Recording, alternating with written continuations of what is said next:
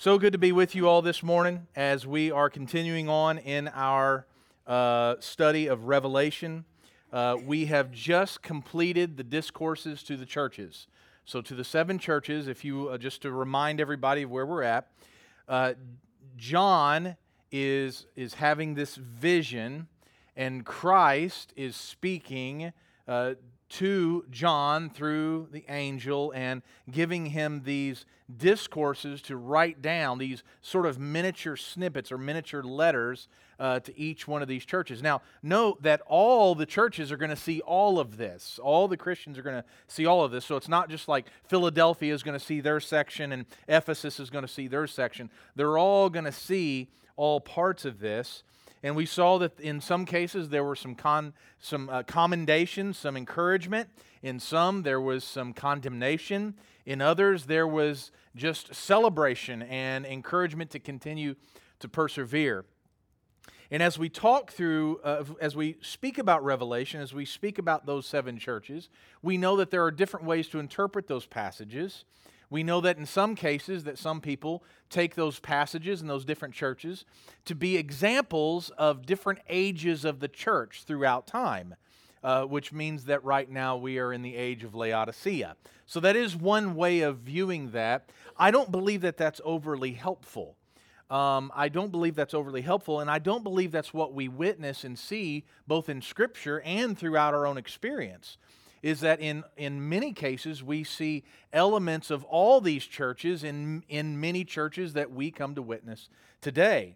And so I think the best thing the way to look at those passages is to see Christ via John encouraging these specific churches to continue to persevere, continue on working and serving in the way that they have been commended, and then correct and repent in those ways that they are falling short. And so the way we look at those seven churches is that we take every one of those in stride. Where do we see ourselves in those churches as we self-evaluate? And by the way, let me just say, it is important for us to self-evaluate.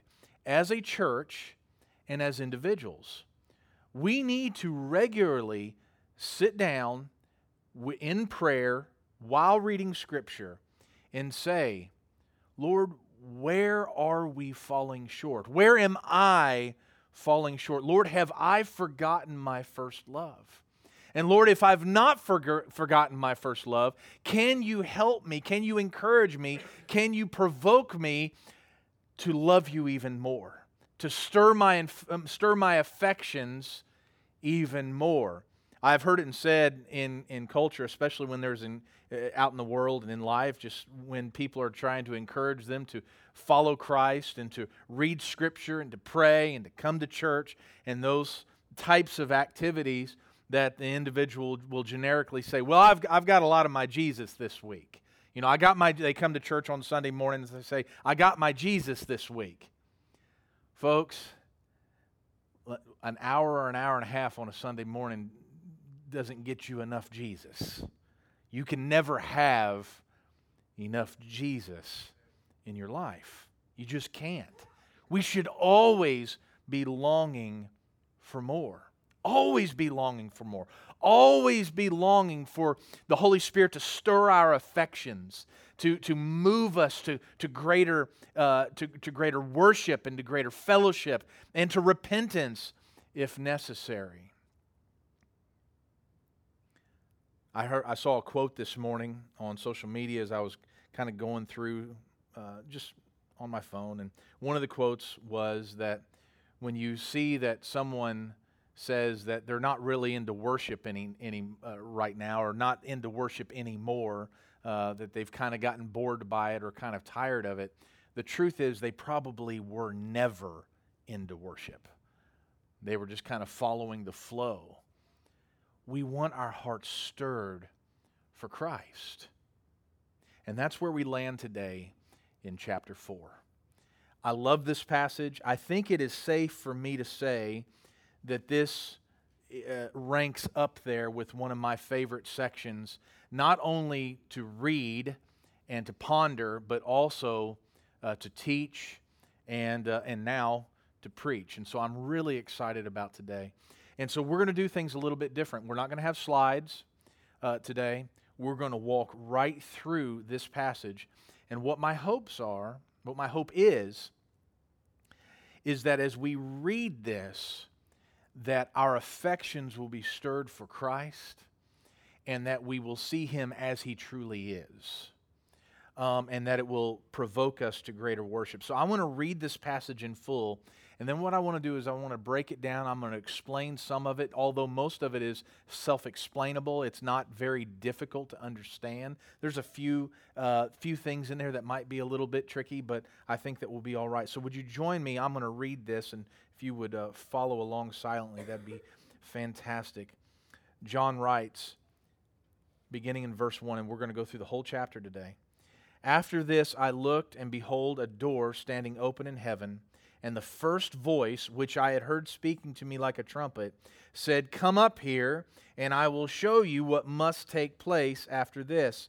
And at once I was in the Spirit, and behold, a throne stood in heaven with one seated on the throne. And he who sat there had the appearance of jasper and carnelian, and around the throne was a rainbow that had the appearance of an emerald. And around the throne were 24 thrones, and seated on the thrones were 24 elders, clothed in white garments with golden crowns on their head. And from the throne came flashes of lightning and rumblings and peals of thunder. And before the throne were burning 7 torches of fire, which are the 7 spirits of God. And before the throne there was, as it were, a sea of glass like crystal. And around the throne, on each side of the throne, are 4 living creatures full of eyes in front and behind. The first living creature like a lion, a second living creature like an ox, the third living creature with the face of a man, and the fourth living creature like an eagle in flight. And the 4 living creatures, each of them with 6 wings, are full of eyes all around and within, and day and night they never cease to say, "Holy, holy, holy is the Lord God Almighty, who was and is to come." Can we just pause right there and say that together? Holy, holy, holy is the Lord God Almighty, who was and is to come. And whenever the living creatures give glory and honor and thanks to Him who is seated on the throne, who lives forever and ever, the 24 elders fall down before Him who is seated on the throne and worship Him who lives forever and ever. And they cast their crowns before the throne, saying, "Worthy are you, our Lord and God, to receive glory and honor and power, for you created all things, and by your will they existed and were created." Let's pray. Father in heaven, what an amazing passage and depiction of your heavenly throne. The picture of you resting, of you sitting on your throne, surrounded by these elders, surrounded by these creatures, surrounded by these wonderful and glorious gemstones, and the rainbow, the purity of that crystal-like mirror-esque sea-like sea in front, Lord. And this idea that these creatures are crying out, "Holy, holy, holy is the Lord God Almighty, who was and is to come." What an amazing picture we have that has been attested to throughout all of Scripture. Father, this morning I pray that as we read this text, that we are moved to worship, that we are moved to repent of any apathy or complacency in our life, that we might truly experience and understand the majesty of our God. There is none like you. Father, I pray this morning that you would captivate us. Father, this morning I pray that Christ would be lifted high. I pray, Lord, this morning that you would be crowned with many crowns. I pray that you would be exalted. And it's in Jesus' name we pray. Amen.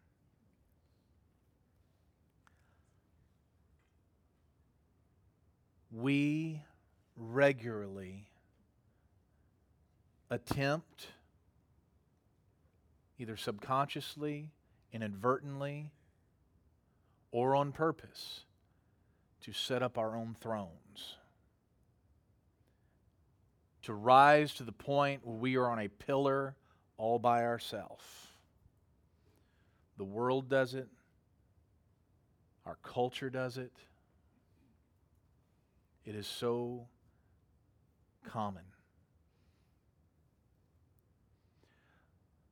Let me be very clear about something. No matter how impressive we think we are, no matter how impressive we think someone else is, no matter what we do, no matter what we say, we do not impress our God. How do you impress a God depicted as this? Look, Lord, at all my works. Look at everything I've done. Look at what I've built. Do we expect to impress our God with our stuff? We don't. I saw a quote this morning. I should have shared it. Hopefully I will by the end of this day, but it's by Jared Wilson. And I'm going to mess it up, but I'm going to paraphrase it. But he says basically this: we should never wake up in the morning and try to figure out how we can impress God today. How do you? Especially after reading this. It says, after this I looked, and behold, this is John speaking in the first person, and behold, a door standing open in heaven. Folks, I want you to catch that. It's not a door that is closed. It is not a door that is locked. It is a door that is open. It is open and it is welcoming. When I see a door that is already open, that's an invitation for me to walk in. It's an invitation for me to walk in. And this door is open to John here. And it says, and the first voice which I had heard speaking to me like a trumpet said, come up here, and I will show you what must take place after this. So what we have is we have Christ speaking, and his voice is like a trumpet. So I don't know if when I hear Christ's voice audibly one day, whether I will just fall to my knees and begin weeping, or if I will cower in fear, just because, not this like fear that he's going to just absolutely smite me because I will be with Christ, but this idea that it's just the Lord of heaven speaking as if a trumpet. I mean, it's just this amazing thing. And he speaks to him and he says, come up here and I will show you what must soon take place. Christ is getting ready. Remember, this is the revelation of Jesus Christ. So he is revealing to John and revealing to the churches what is soon to take place, something that is going to take place post what John is writing here. Now, I want you to know that John is not physically rising up to heaven. Okay, this is a vision, and it's going to say here in a minute that he's in the Spirit. Okay, he's in the Spirit. So Jesus is going to show him what soon must take place. And notice this, it doesn't say that might take place. It not that it should take place, it's that it must take place.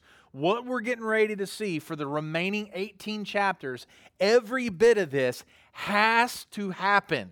It must take place. There is no question. And we're going to see what that is. We're not just going to see it in chapter 4. We're going to see it throughout the next several chapters, but there's going to be a hint of it here in chapter 4. It says, at once I was in the Spirit, and behold, a throne stood in heaven with one seated on the throne. Now, this throne is in heaven. This is not an earthly throne. This is not a throne made for men. This is a throne for our God, and it is in heaven. And so he was in the Spirit. He was taken up. This is a vision. He doesn't have some sort of medical psychosis or something like that. He's having a spiritual experience where God is blessing him with a vision. I want to just tell you all that we should be very careful in reading this and then trying to take from this and put it into our own life, that we should expect God to give us visions such as this. This is a very unique experience made for an apostle, for one who is going to write down the revelation of John. So please don't go home after this and start looking for visions such as this. There is a reason why we don't need those visions. It's because John has already experienced this, and he has told us what we are going to see, what he has seen and what we are going to see. It's enough. It's like when people say, Lord, give me a sign. Give me an indication. Share with me, Lord, what I need. You have all that you need to know right here. He has given it to us. At once I was in the Spirit, and behold, a throne stood in heaven with one seated on the throne. And he who sat there had the appearance of jasper and carnelian. Let's stop right there. What is this jasper and carnelian? This is taken right out of the Old Testament. What John is seeing, he understands to be a very similar thing that the prophets Ezekiel and Isaiah and others have seen. And so imagine that somebody has told you, like given you directions someplace, right? They've given you directions to go somewhere, and you're going, and they've given you some really obscure thing. And they've said, you're going to turn right at this big rock. It's this big rock. It's kind of reddish brown, and it's got a funny shape. It's kind of shaped like a piece of broccoli. Okay, and you're like, what? That's crazy. I can't even imagine that, right? And then all of a sudden, you see it, right? And you're like, oh, I get it. I would have never guessed that, but I get what he was seeing. Just imagine that John knows the book of Ezekiel. He knows Isaiah very well, but, he's read what they have experienced, but he's not experienced it for himself. And then all of a sudden, God has blessed him with this vision, and now he's seeing the throne, and he's dressed in jasper and carnelian, and he's like, I get it now. I get what Isaiah was saying. I get what Ezekiel was saying. Folks, that is going to be our experience. When we come into the presence of God the Father, God the Son, and God the Holy Spirit for all eternity, we are going to look upon them and say, I get it now. I get what they were saying. It gives me goosebumps.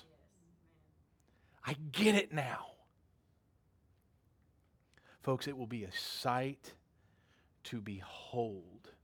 You take the most amazing, immaculate thing you have ever experienced in your life, and being in the presence of God will not, there's just no comparison. I love that passage that Brittany read at the beginning when Isaiah says, I was undone. I was undone. More of us need to be undone. We do not have to wait to come into the presence, the physical presence of Christ, to be undone by His majesty and His glory. If more people were undone by the glory of God and the majesty of God, we would not be experiencing the apathy in our churches. We would not be experiencing the loss of truth in our churches. We would not have professing Christians saying, at a statistic of 60-some%, saying that they don't believe in the Holy Spirit, that He's just a metaphor. We would have people on their knees in worship, trusting and believing and proclaiming truth. And he who sat there had the appearance of jasper and carnelian, and around the throne was a rainbow that had the appearance of emerald. Now, what this is, we're not 100% sure what this means, but we do know what a rainbow means, isn't it? A rainbow in Genesis implies, here's my promise to you. Whenever you see my bow in the sky, remember my promise. This emerald rainbow, I'll tell you what I take it as. I take it as this majesty, this monarchy of God, this godly monarchy, but also the idea that his promises were kept. His promises were kept, and his promises that he's getting ready to make will be kept. God does not lie. What you are getting ready to hear is the truth. Around the throne were 24 thrones, and seated on the thrones were 24 elders, clothed in white garments, with golden crowns on their heads. Who are these 24 elders? We're going to read a little bit more about them here in a little bit, and we're going to see them further on. And there's a lot of not skepticism, but a lot of grappling with this passage, trying to figure out who are these 24 elders. I mean, really, there's not much talk about 24 elders in Scripture. This seems like a special thing. Some people believe that it represents the 12 tribes plus the 12 disciples equaling 24. It may represent this kind of Levitical order that seemed to have a number 24 associated with it. But folks, I think that we're being way too complicated here. Here's how I take these 24 elders. They are symbolic of the church. Read this. And around the throne were 24 thrones, and seated on the thrones were 24 elders, clothed in white garments and with golden crowns on their head. What does it say about Christians? It's that the bride of Christ will be clothed in white. That we will be clothed in white, representing the purity that comes with being washed clean of our sin. And that we too will rule along with Christ. We read that a few weeks ago.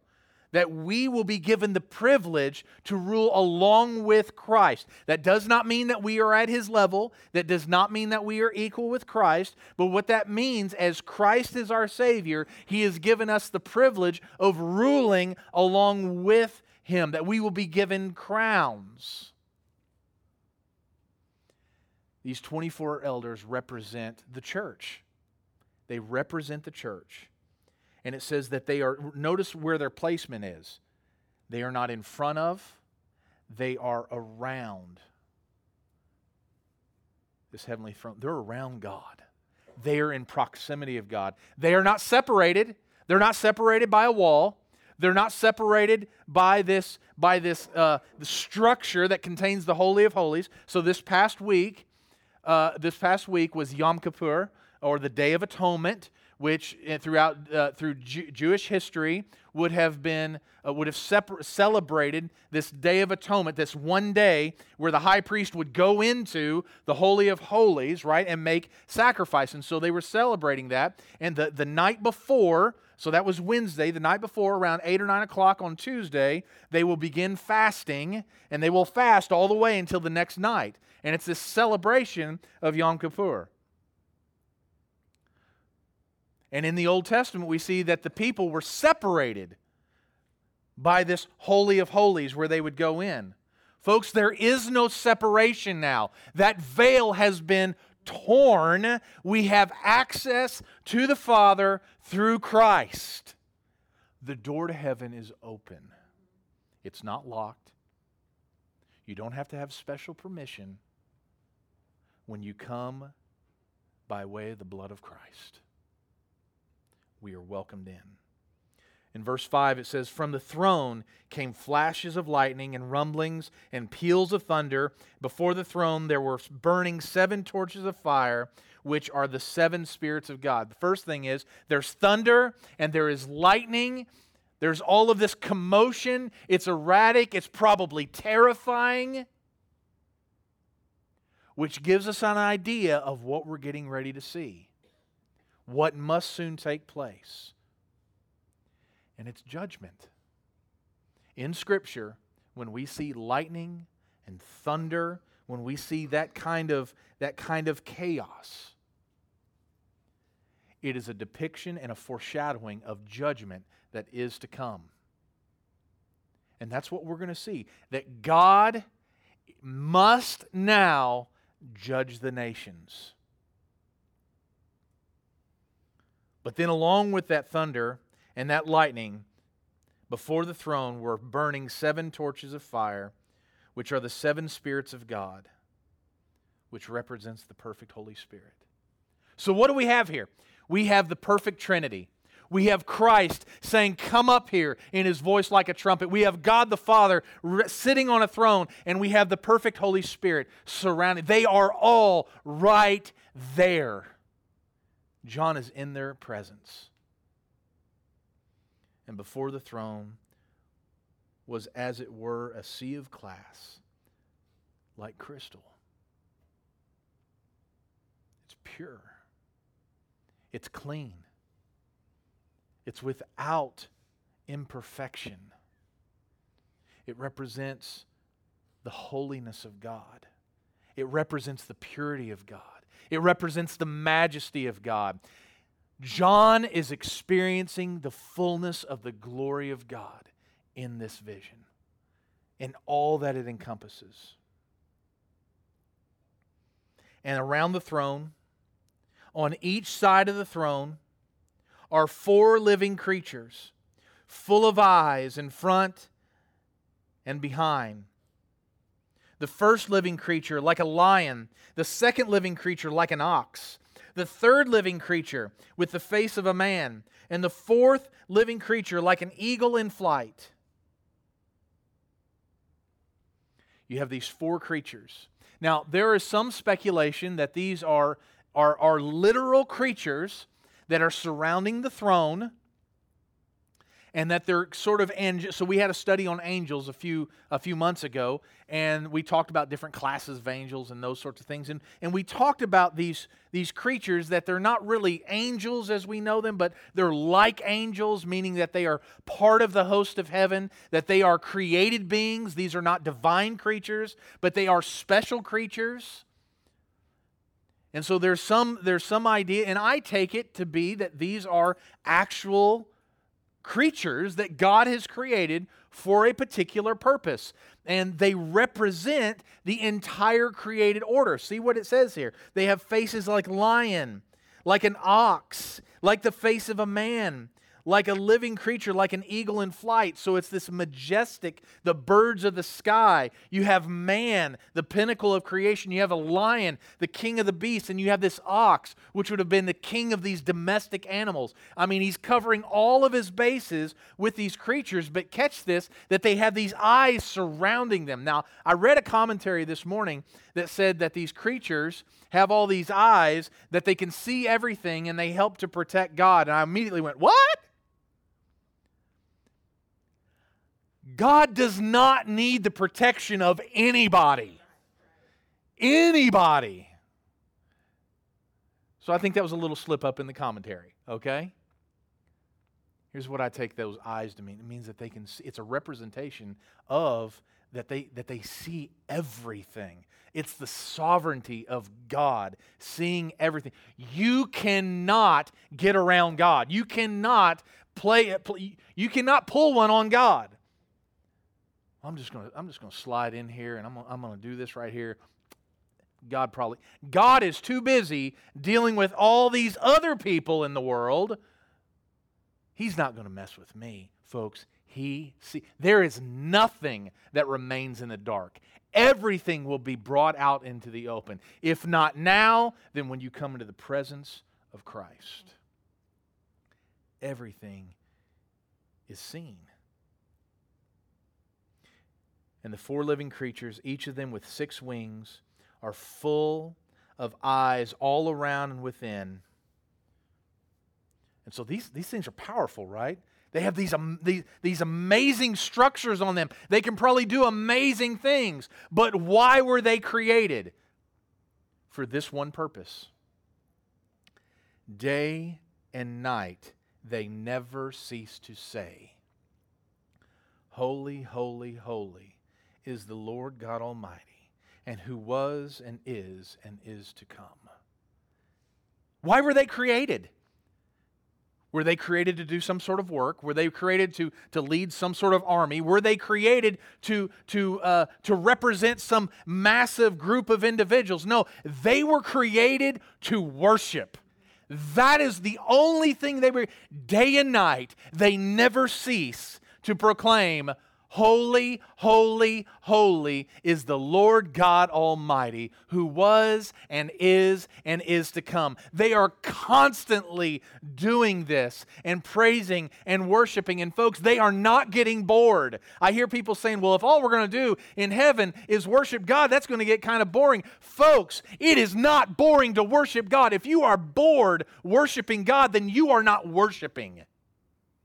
You are not experiencing the majesty of God. You might be bored by the music. You might be bored by the preaching. But we never get bored of worshiping God.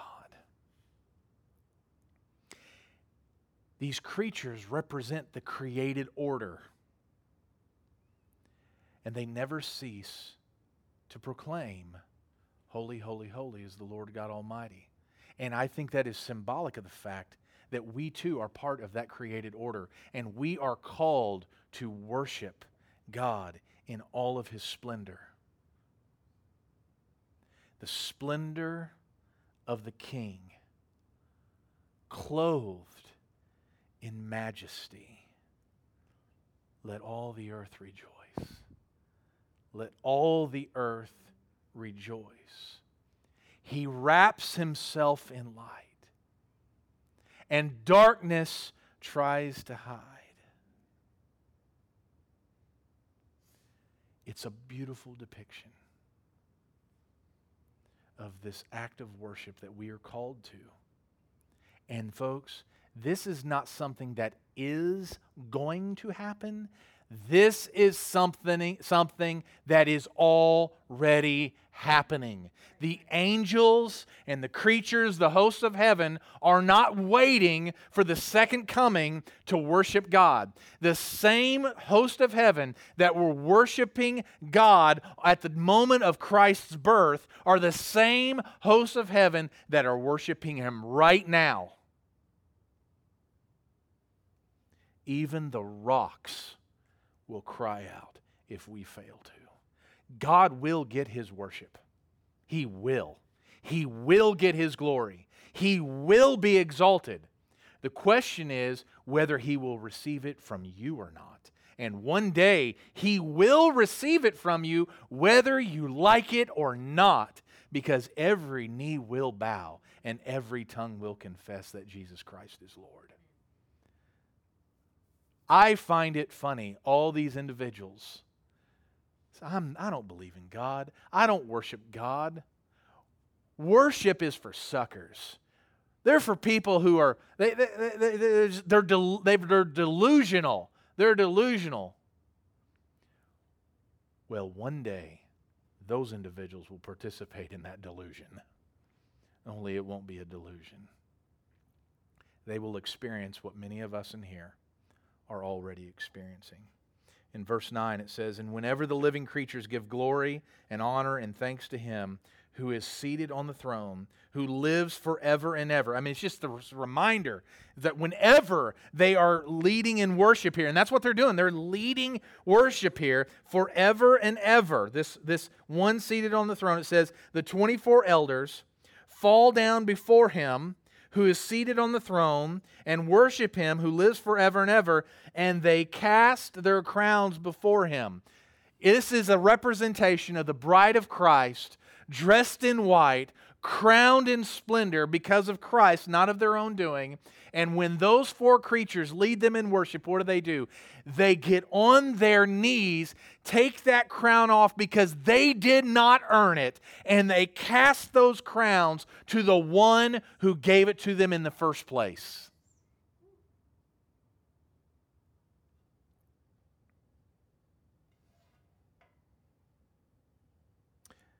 Some of you all know the contemporary Christian group Casting Crowns.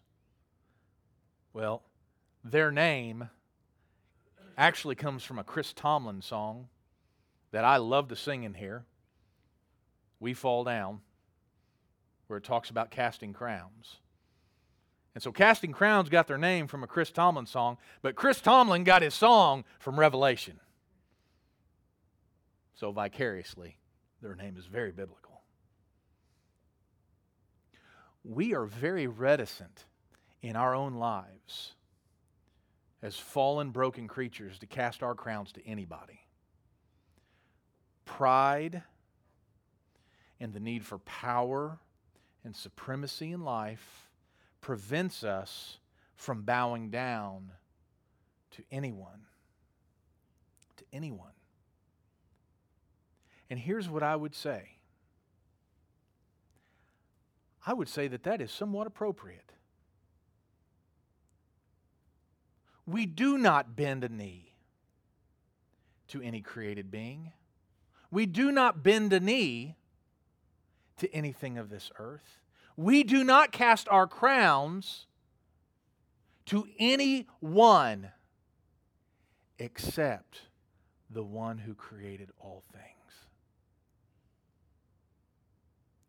Remember in Scripture, as individuals experienced like creatures, like angels, oftentimes they would bow down to worship, and then they would quickly say, no, you don't worship me. I mean, these are angels. You don't worship me. You worship God alone. If those angels had allowed those individuals to continue to worship, if they would have exalted in themselves being worshiped by these humans, they would have suffered the same fate as Satan. They would have been cast down, because no one is to be worshiped or exalted as God except for God. My wife and I were, we got the privilege of going to a 9/11 ceremony and a memorial service, and Crystal was asked to sing the national anthem, which if any of you all have ever done that, it's a little nerve-wracking to do that. I've done it a couple times, and she used to do it all the time when she was in college, and so it's a little nerve-wracking because that's a song you don't want to mess up, right? You don't want to be substituting words in that song.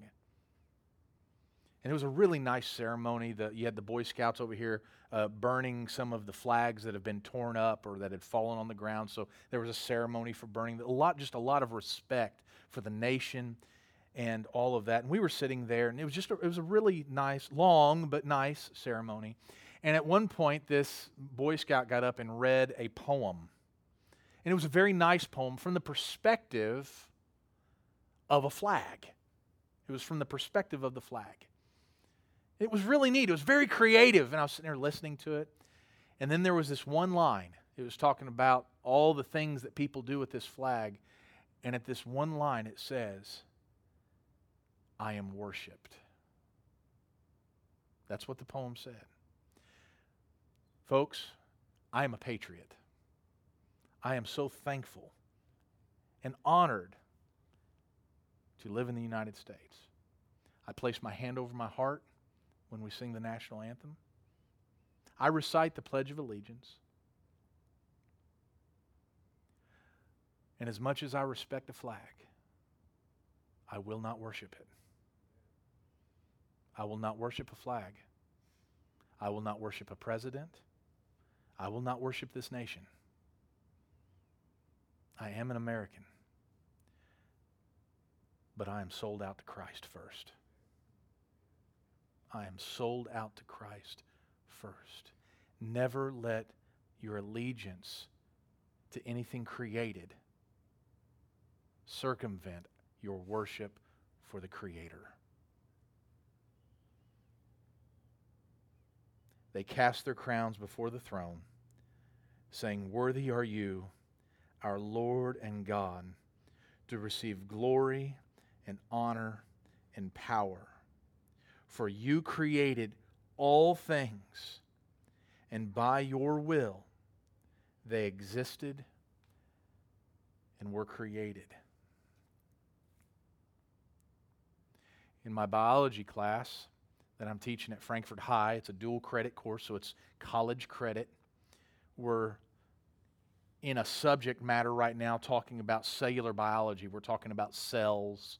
We're talking about all the organelles in the cell and about DNA and mitochondria and all those things that one day we'll have a lesson on that. We'll just have like a day-long lesson and I'll talk about cell biology. It's really exciting. But we're teaching this, right? And we talk about how all these things were created. We talk about the cell, which is the primary, like the smallest unit, the most simple component of life. And then one young man raised his hand from the back. And he said, "But where did all that come from?" Now, this isn't a Christian school. This is a public school. And we're talking about science. He said, "Yeah, but where did all that come from?" And I said, "Personally, I believe the Lord said, 'Let there be light.'" Nothing that we have seen, ever seen, or will see was not created by our God in heaven. And Scripture says that not only did God create it, He created it through Christ, that Christ holds all things together, everything by the word of His power. You have God the Father sitting on a throne saying, "Let there be light," with the spoken word, and through Christ creates and He holds all things together. Just imagine that. Imagine just being a fly on a metaphorical wall, because it wasn't there when God said, "Let there be light." Folks, this past week, the world, or at least the United States, celebrated as civilians went up into space, went into SpaceX, and went up into like the upper atmosphere, right? They could kind of see the curvature of the earth, and they saw it, and they were up there. I don't know, were they up there 15 minutes? I have no idea. They were there 3 days. Okay. Oh, that was the Amazon dude that was up there 15 minutes. Okay, so they went up there and camped out for 3 days. That would have been a little bit of a different camping experience. So they're up there 3 days looking at the curvature of the earth, right?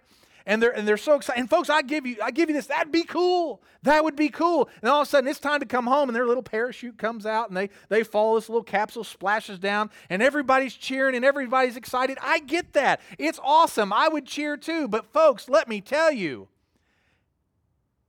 that does not compare to what God has done. They're right there in the upper atmosphere, and God has flicked things into existence that we've not even seen yet. We likely will never see. And folks, He didn't even flick it. He just spoke it. I can't even get my dog to do what I want him to do. And here God is saying, "Let there be light." We often talk in science, we say that matter cannot be created or destroyed. It can just be converted into something else. And energy cannot be created or destroyed. And that's perfectly true. All the matter that we see now has existed from the beginning of time and will exist until the end of time. The same with energy. It cannot be created or destroyed by us. But God can, and He has. And that is the God we worship. That is the God we celebrate. That is the God who is seated on a throne with four living creatures who can see all things, worshiping at His feet day and night. They could be used for a lot of things, but He created them to worship Him. And these 24 elders, when they lead worship, they get on their knees and worship to our God is worthy of praise. Will you praise Him? Will you praise Him? Because what we're getting ready to see is the judgment of God coming down on the nations. Now, you might ask, why is He judging the nations? And we could go through a litany of reasons why these nations deserved to be judged. We could go through all the atrocities. You yourselves could think right now, why do all these people deserve to be judged, are worthy of being judged and condemned by God? You're thinking of your coworker. You're thinking of all kinds of people who are worthy to be judged. They're going to get theirs. Got all their reasons for being judged. But it all boils down to this. They failed to worship. They failed to worship. Now you may say, no, it was because of sin. Yeah, I get that. It was because of sin. And the greatest sin is to fail to worship and give God His due. Because everything else was their idol. Let us never be accused of failing to worship. And if this is our God, He makes it really easy. He makes it really easy for us to worship Him. So let's cast aside our earthly crowns, whatever that might be. Everything that we've earned for ourselves, everything that we've built up, all these things that we celebrate and that we revere and that we cling to with white knuckles. We don't want to let them go. Let's lay them down at the foot of the cross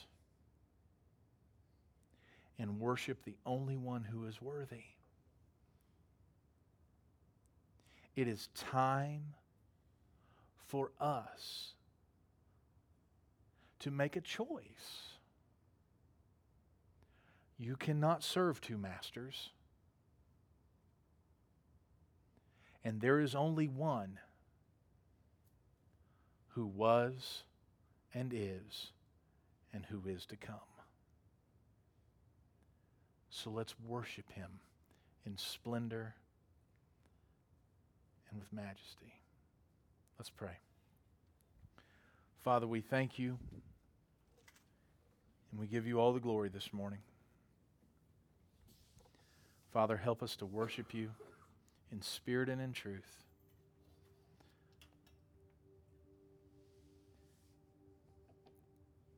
Help us to not neglect our worship of You. Lord, we love You.